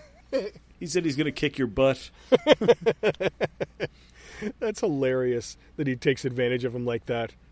But man, yeah, I'll tell you, when Hercules O'Brien takes that robe off and you see how big this dude actually is, oh my god! Especially compared to Jet Li, you're like, oh, that guy's massive. I it's insane. It's but I love how unfazed Huo is. Yeah, he just stands Woe's there like oh yeah, right. yeah. I fight giants all the time. Yeah. No problem. Pretty big. Look at you. All right. Well, interesting challenge. But goddamn, this dude's just got his red, white, and blue striped trunks on, and off they go. Come on, he says. Come on. Yeah. And Huo just squares up with him and does that little one-inch palm heel to the solar plexus. Palm heel to the solar plexus. And a flurry. This fight's not bad. Like, it's not one of my favorite ones. It's more like the when Rocky fought Hulk Hogan in Rocky 3. Yes, yeah. You know, it's kind of like along those lines. But there's some cool shit that he does. Like, he picks him up by the neck and then he wraps his leg around his arm and, you know, does like a kind of throw when he falls. Yes. There's some cool stuff in here. And, you know, to be fair, he does get slammed to the ground a lot. Like, he does get tossed around a lot because he's so goddamn, you know, his opponent is so huge. There's that scene where Hercules picks Huo up over his head like an overhead press and then throws him. Yeah. Apparently, Nathan Jones picked up the stuntman like that and threw him, like actually threw him, and got a little too zesty with the throw. And when he threw him, he broke the stunt guy's ribs. He had to go to the hospital. Really? Oh, yeah. Yeah, pitched his ass out. And Jesus. Yeah, but he falls. Huo drops O'Brien here, and one of the boards comes off the edge of the ring, exposing some big spikes coming out. Yeah, and that fall that did break the board, that looked great. That was a great fall. There's a couple of falls here. That one looked great. There's a fall where Hercules like dives on his chest, and you can see his face smack off the canvas. Yeah, he almost, Nathan Jones almost broke a couple of his teeth on that fall. They wanted him to go to the hospital, but he said, "No, I'm going to finish filming," and he stuck around. Nice. So yeah, good and anyway, but then he damn near gets his face spiked. Yeah, when he goes over the ring, and Huo saves him here, and then he gets flipped and chucked around a bit more. Huo does. He gets bear hugged to death almost a couple of times. Yeah, overall, like, I mean, it's... But, I mean, you got to understand, this guy's kind of like a... Well, you know, I'll call it pro wrestler. Yeah. He's not doing the Greco-Roman. He's doing, like, the old school... he's doing the old school Grand Prix wrestling, you know, jumping off the turnbuckles and all that. He does a big dive, and I love how Huo catches him on the knee and the elbow, which... Yeah, which would not work. It would not do a thing because you would just blah. That would like, just shatter your femur and your humerus. Yeah, just pancake them. But you know, it was. I was like, oh, that's kind of interesting, but whatevs. But that's when he falls out of the ring and almost caves his head in onto those spikes and dies. Yeah, almost, which impales his fucking skull on those spikes. You know, but he grabs him by the ankles and stops him. But that wouldn't stop him either. Like, you know, somebody that size falling that fast. Like, wouldn't. Oh, hold on, I'll grab his ankle. It's like, no, his head's going in there. That would have stabbed O'Brien in the back of the head and launched Huo into the fucking fifth row. But, like you know, O'Brien, trebuchet. You know, thanks him and like a trebuchet. He thanks him and like, raises his arm. Yeah. So happily, you know, admits defeat there and raises Huo's arm. Great. It's a cool little scene. I like it. They were doing stuff like that back in the day. They'd be just like, hey, why don't we put Gentleman Jim Johnson up against this Chinese fella and, yeah. and take charge admission. Like, you know, those days, you know, those late 1800s, early 1900s, like shit was just going off like back then, like just crazy shit like that all the time. And we get a bit of a newspaper spin here where Huo wants to start the Chinese. What the hell does he want to start? It's the Qin Wu Athletic Association in Shanghai. Yes. He wants to start that, and Jin Sun gets word of that and invites him to have dinner. And in this beautiful, again, this beautiful set dining room thing. They killed it. Oh, my God, it's so good. They're having dim sum, and I'm starving. Like, I know, it looks like, so good. It's like, man, it's probably prop food, but it looks delicious. It looks really, really goddamn good. And Jin Sun offers him his favorite wine, and I like that Huo is like, no, I stopped drinking a long time ago. And just bad choices all around. And Jin Sun's like, good for you, let's have tea. And like doesn't press him at all, just switches to tea immediately.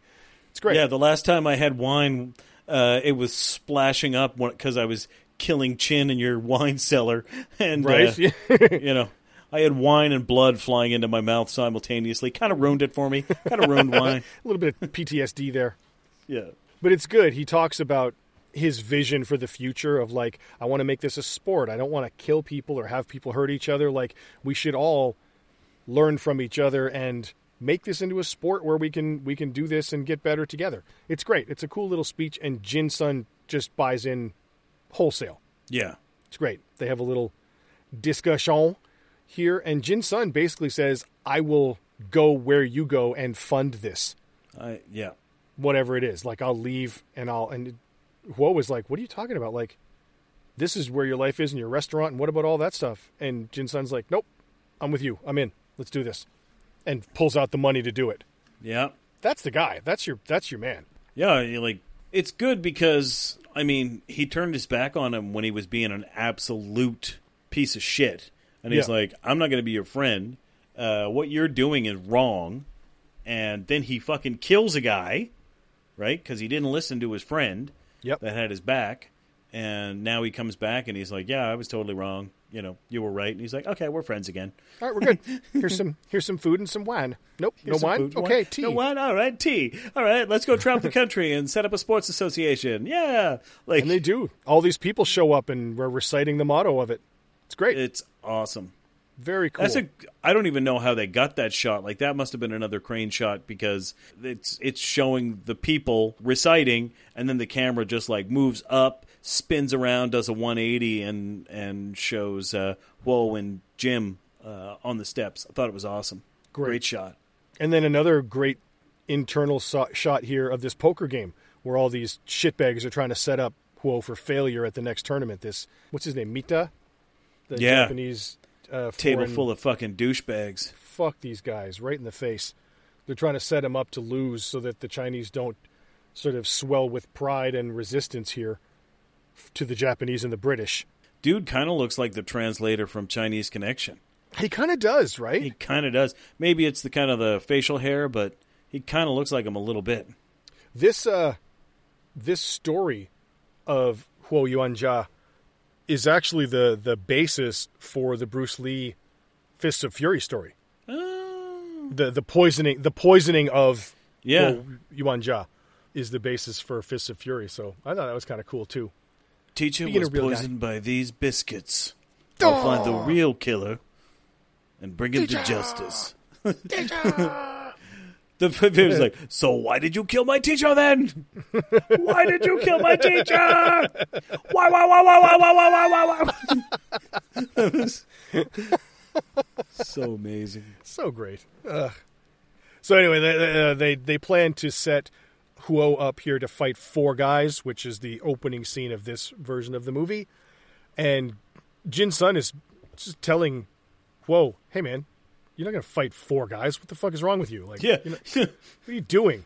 And Huo is essentially saying, you know, I'm going to fight these guys. We're not going to. It's a sporting contest. That's what we do now. And that's how I'm going to do it. Like, we're not going to kill each other.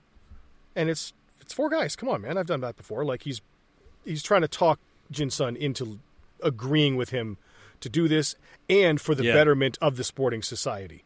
And now we get a goddamn beautiful scene. This is probably my favorite scene in the movie between Guo and Tanaka. Tanaka's so great. Tanaka's amazing, and he's so confidently measured, if that makes any sense. Like, he's measured, but he's incredibly confident.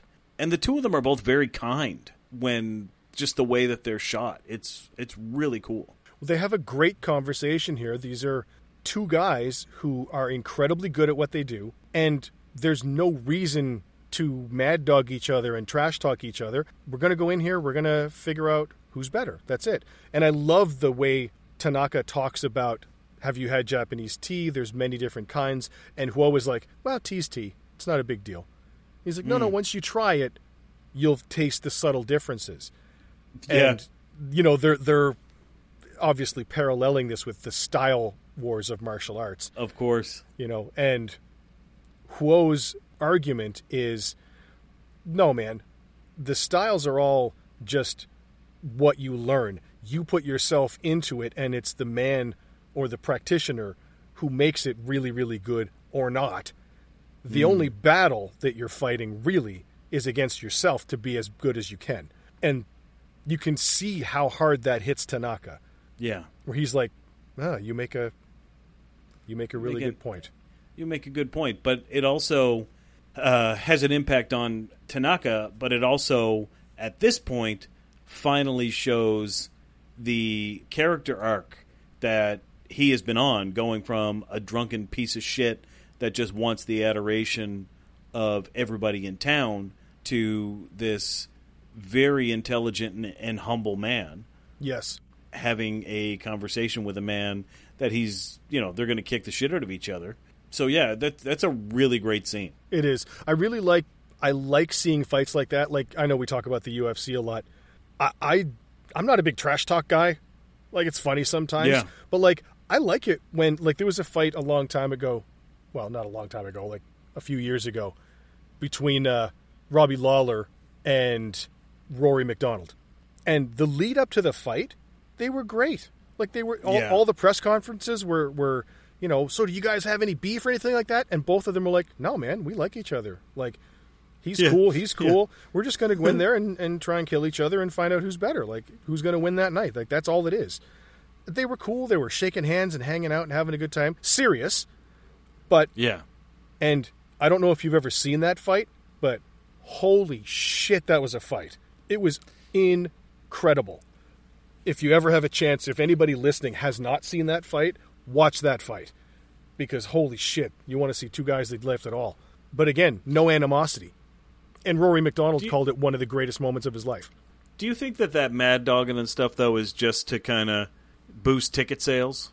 Like, do you think a lot of those fighters... Yes. Yeah, really. Like, I'm going to fuck your shin, and then I'm going to fucking piss all over your ear and I think throw your foot into the crowd and hit your dad in the face and stuff like that. Like, yeah, you know, I think it's to sell soap.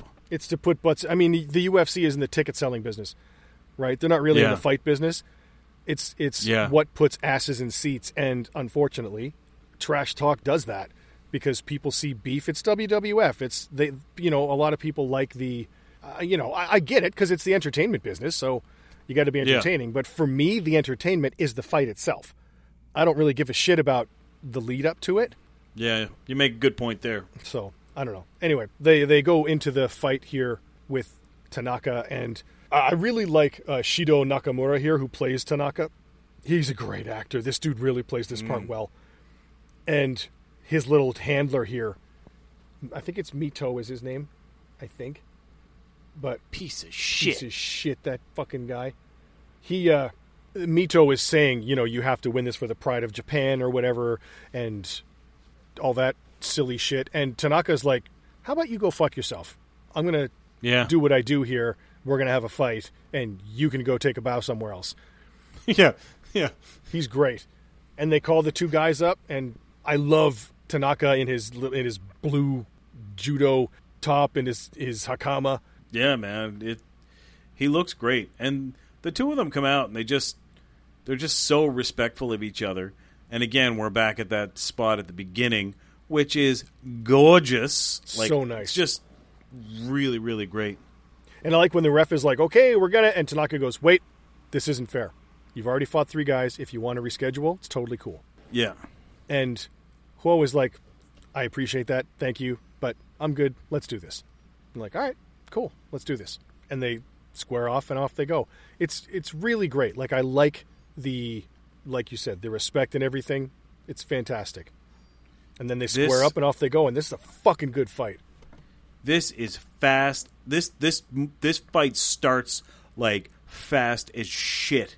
So, Tanaka's got the sword, and then Huo's got the three-sectional staff. And they are just flying. And the thing that I really like about this fight is it legitimately looks like two guys trying to murder each other. I've never seen a three-section staff used this well. It's amazing. Yeah. Like what do they call that? Sajigun? Something like that. I honestly forget the name for it. I always just call it a three-section staff because I'm dumb. Yeah, that's what I always call it too. Yeah, three-section staff. That's what I call it. And you know what? When you say three-section staff, everyone knows what you're fucking talking about. Yeah. And if you pretend that you don't, you're just being a pretentious dick. What do you mean three-section staff? Oh, you mean the... Oh, you knew what I meant, motherfucker. Why are you trying to... Why are you playing? But this is great. And then they do this little flip jeté type move where they switch. So now Tanaka's got the three-section staff, and Jet Li is holding the katana. And Jet Li is quite comfortable with the katana. Yeah. But Tanaka is not comfortable with the three-sectional staff, and then has a moment where he swings it around and caves the back of his own fucking head in. To the delight of the Chinese watching. Yeah. The Chinese all find that hilarious, and that's when he stops, and they trade back to their own weapons. I love that. That was so great. Yeah, I thought that was awesome. Huo stops when he realizes, oh, he doesn't know what he's doing with that, and just holds the sword out in front of him like, here, take this. And and then they trade back. Yeah, it's fucking fantastic. And they end up, after Tanaka breaks the three-section staff into three sections that are separate without the chains latching them together. Can I just say something really quickly about that? Please.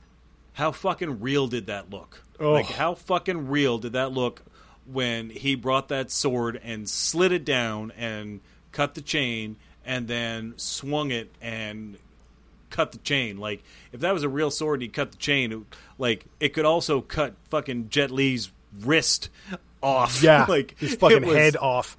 Yeah, like it.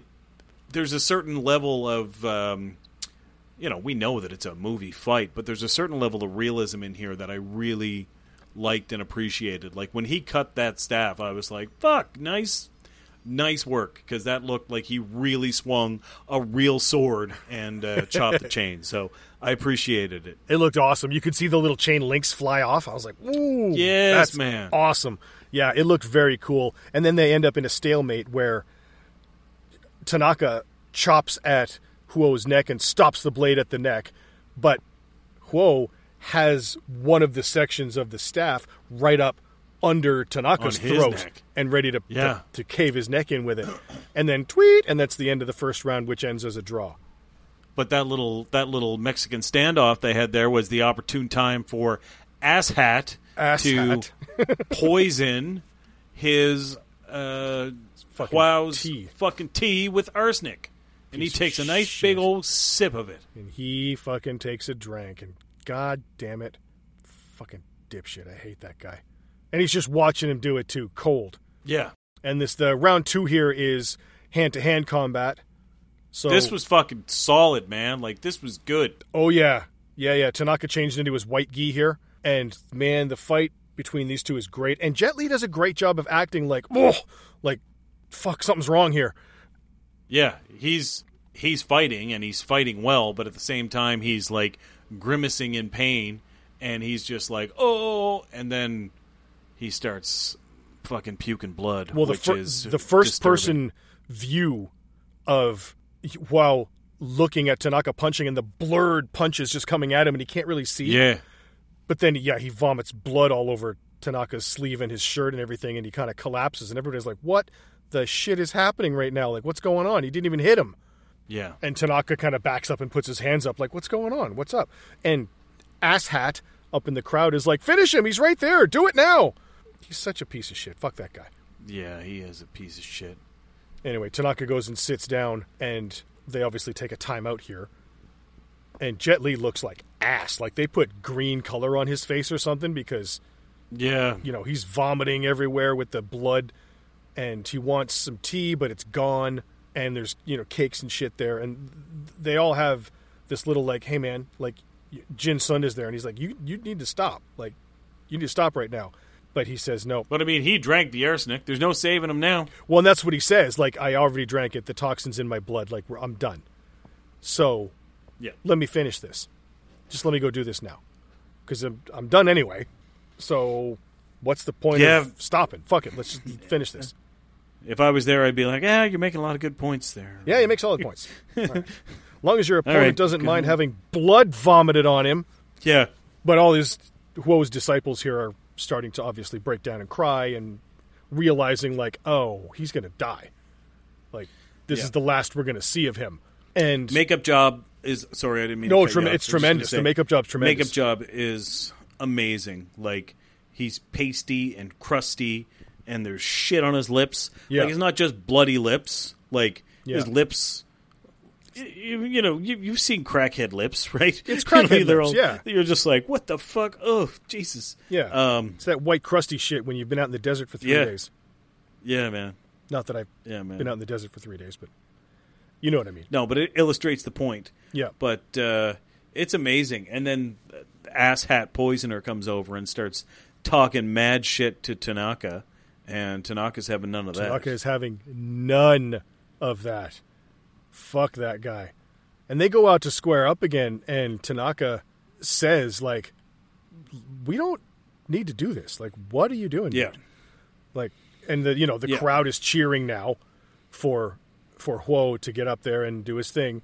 And it's now, Tanaka now realizes, like, you did something, you fucking shitbag, to his little pissant handler. And they get up, and this is where you get them squaring off again. And Tanaka's speech of, you know, you don't need to do this. We can call this off.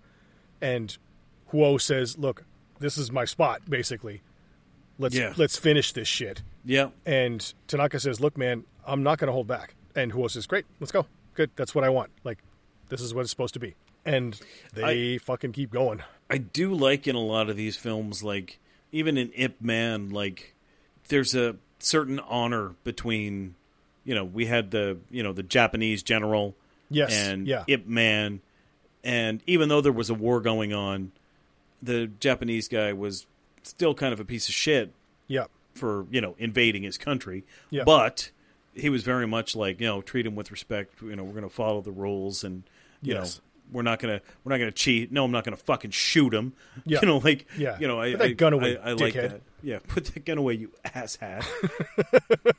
But yeah, when they go back out there, I mean, Tanaka is getting the best of Wow. Yeah, like it's just good, man. They're like scrapping hard.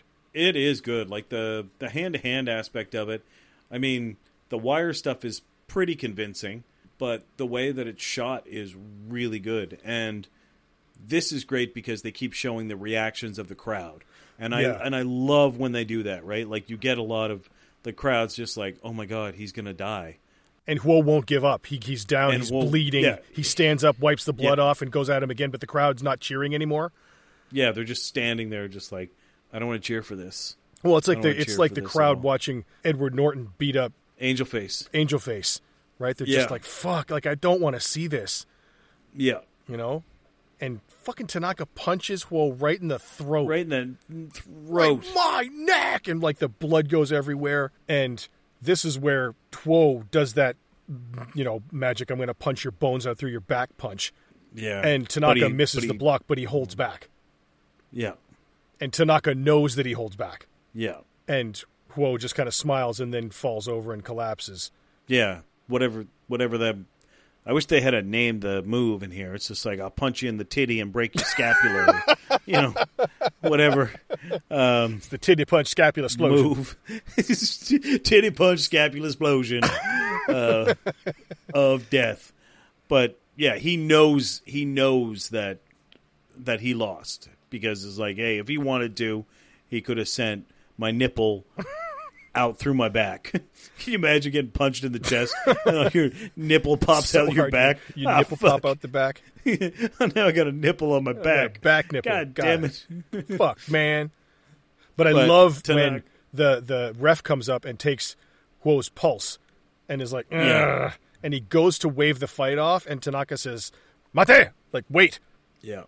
And then he says, he won, and holds him up and puts his arm up and says he won, and then bows to him as his friends take him over. Like, he knows he lost, and he made it known that he lost to the entire crowd. Yeah. It was great. It was great. And then Huo dies on stage here. Yeah. And even the British guys are clapping, but then Asshat is yelling at Tanaka as he's leaving of, like, what the fuck was that? You know, you're going to let these people rise up and blah, blah, blah. And Tanaka, man, that look when Tanaka turns around and looks at him. Yeah, man. Do you remember that look that The Rock made at the beginning of The Rundown? Yeah. He was going to go take the fucking ring. Like, this guy fucking pulls it off, man. Like, I was scared. He walks him back to that post. Yeah. Yeah. You're a disgrace to the Japanese. And then leaves. Like, it's fucking awesome. And then everybody mobs Huo here on the stage as he's lying in a puddle of his own vomit and dying. Yeah. And that's kind of a wrap here, if I'm not mistaken, because there's the shot here of the ceiling as it's spinning up, and I think they just it's the stars. Like an eye, yes, and then it turns into the stars, and he's out doing his forms, doing his spirit forms with Moon. Moon comes up and watches him, and they got reunited at last, sort of. Hey, but not really. we're both. So is Moon dead? I don't know. I hope not. I liked her. Well, I mean, maybe someday. Someday. Yeah. Maybe that's, in the end. And she's watching him so she can see. Yeah, she can see. And the ceiling is obviously a big eye that, you know, like it pans up through. So maybe it's it's look into the future of the reunion when she finally does die. Maybe she sees him and is like, oh, look at you doing your forms and I'm crying, so... But they're happy. Hey. Lovers reunion. I can see in the afterlife. I can see that. Yeah, I can do forms. And then they go through the little subtitles outro here of, you know, the form, his sport federation expanded to X number of countries and is all over the world now. And yeah, it's great. It's pretty cool. It's kind of sold in this movie that Huo Yuanjia was a widower with no kids and sort of left no heirs. But he actually had a bunch of kids. He had like 7 grandkids. Oh. Afterwards, and he, as of 2006 when this movie came out, he had like 11 great-grandkids. So he did have heirs that carried on. Jesus. Most of whom were not actually very happy with the way he was portrayed in this movie. Jet Li and this film crew was actually sued by Huo's family for how he was portrayed. Well, because they were like, oh, you made him look like a douchebag and picking fights and killing people and what the fuck, man. But the court case was actually thrown out and resolved. They were like, this is a movie, fuck off. Like, they just made him up. They exaggerated for the film. Take a hike, Jesus. So, yeah, man, yeah. I really enjoyed this film. I thought it was great. I actually kind of liked how he went off on that kind of bad way tangent. Yeah, like it added a lot to the movie. And losing it, and you know, when somebody goes that way and they rise back up, it just makes it more impactful, right? If you fall down and you get back up, that's a story. If you fucking stand there, you're just an asshole standing here that nothing ever happened to. So that's right. Just like that, you know, like some of those Star Wars movies, like, hi, I'm Rey. I'm the best at fucking flying the Millennium Falcon. Oh, what's this, a lightsaber? Oh, fuck. 5 seconds and I'm the best in the world. Oh, what's the Force? Oh, I can control people with my hair. Let me give it a try. Thinking you're just like, oh, man, this bitch could do everything. Like, you know, this is the most boring Star Wars movie of all time. I do like how he goes on this. I do like how he goes on this journey, like a spiritual journey. Like there's the physical journey, but the real one is the spiritual journey. It is, and that's my favorite part. As we were mentioning at his time in the village. Yeah. All right, man. I'm telling you, man, scores are going to be high. Like music, if you look at soundtrack in this, Shigeru Umebayashi's soundtrack is great. The score is incredible, and the Foley's wonderful. Like everything's really good about this. It pulls you into the mood. It keeps you where you should be with respect to what's happening on screen. It's really good. I'm going 4.5 fists out of 5 for soundtrack and Foley. Yeah, I had 4 fists out of 5 for soundtrack and Foley. I thought the music was amazing. I thought that the Foley was really awesome, especially like with the weapons, like just hitting. And sometimes they have those high drones where, you know, the music and sound is cut, but you like there's a weapon in someone's face and you can just hear that. Yes. Like, you know, like the weapon's just singing a tiny ringing. Bit. Yeah. So yeah, I had 4 fists out of 5 for the soundtrack and Foley. Thought it was great. Really great. And I honestly cannot go less than 5 fists out of 5 for acting. It's really good. I'm 5 on that. Are you? Yeah, I can't go less than that. It's between you and me, I'm 5 on the next 2. Me too.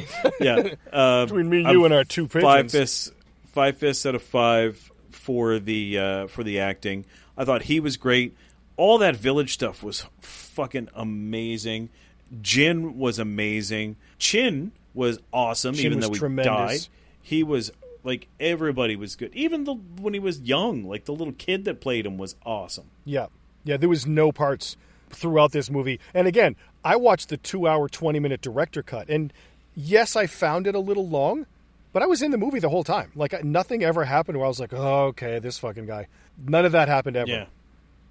There was not a moment where I rolled my eyes at someone's acting. No, or God, like no. Even questioned, like I mean anybody under any role, like even the cleaning lady that pops her head up the side. Oh no. He's just like, yeah. Oh, she did that pretty good. Yeah, nice work. She was great. And again, like you said, 5 out of 5 for martial arts. The martial arts are wicked in this movie. Yeah, I think that the martial arts, and you know, when I talk about the martial arts, I talk about the actual fighting aspect of it, but I also include, you know, how it was shot. Yes. And how I include like the environment and the lighting, and I also include how does it tie into the actual story of the character, and check like right across the board. It's, you know, a little bit more of the Chinese wire type work, which is not so much my thing. Yeah, but mine either. Nailed it right across the board, all of it. Yeah, when you think 100%. About there's 3 fights in here, at least 3 fights, maybe 4. Where they're fighting on a raised platform. And that could become repetitive and boring. But it's not, because they use the stone platform. They use that big bamboo scaffolding thing with the posts. They use the big ornate final 4 guy pagoda pavilion thing. Yeah. And then they use the big circus tent. Like, it's always changing venues, even though the fighting is basically 2 guys on a raised platform. I got to tell you, when they were on that high race platform, though, I was getting the, you know, classical testisqueezinitis. I was definitely getting some testisqueezinitis about that. They roll right off the edge. You're like, oh, geez, fuck. Like, stay away from the edge. Holy crap. Jesus. A couple times he goes over. But, yeah, no, I have to go 5. Yep, me too. I don't think there was any defenestrations. I don't think. I don't remember windows. The windows got broken out of the restaurant for the wind to come in when he fought Qin. But nobody went through the window that I remember. No, I don't think so. I don't think anyone got tossed through a window.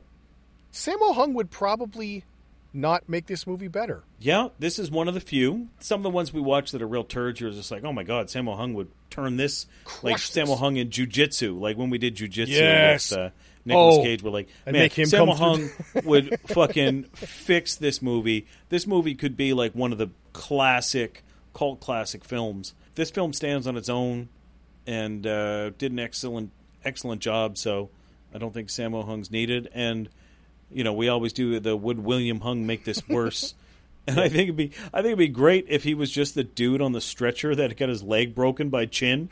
And he's just that guy. Right? He's just laying there and he's like, oh my leg. I have no professional training in wushu. You know, like you could make him the Mito, the little asshat guy that poisons the wine. Or poisons the tea. Oh, yeah. And have Tanaka make him shit his pants at the end of the movie. Yeah, that would be awesome. That would be okay. Yeah. But that'd be great if you just had the tea on the table and, like, William Hung's head just kind of slowly rises into frame from behind the table. Looks left, looks right. Switches the tea, slowly goes back down under the table. That's his whole part. Yeah. All right, man. Well, I think that's a wrap on 2006 on Fearless. This was fun. I enjoyed this one. Yeah, man. It was good. We're bouncing way back in time for the next week. Way back. We're going back to 1981. And speaking of Sammo Hung, this is a Sammo Hung-directed movie from 1981. This is The Prodigal Son. Wicked. Yeah, I'm excited. We're going to have another Sammo Hung fest in here, so this is another one I haven't seen. I'm so excited to do this podcast because I'm getting to watch all these cool-ass old movies that I haven't seen yet. It's great. Yeah, me too. Loving it. All right, so coming up next week, 1981, The Prodigal Son on You Have Offended This Podcast. Thanks, everyone.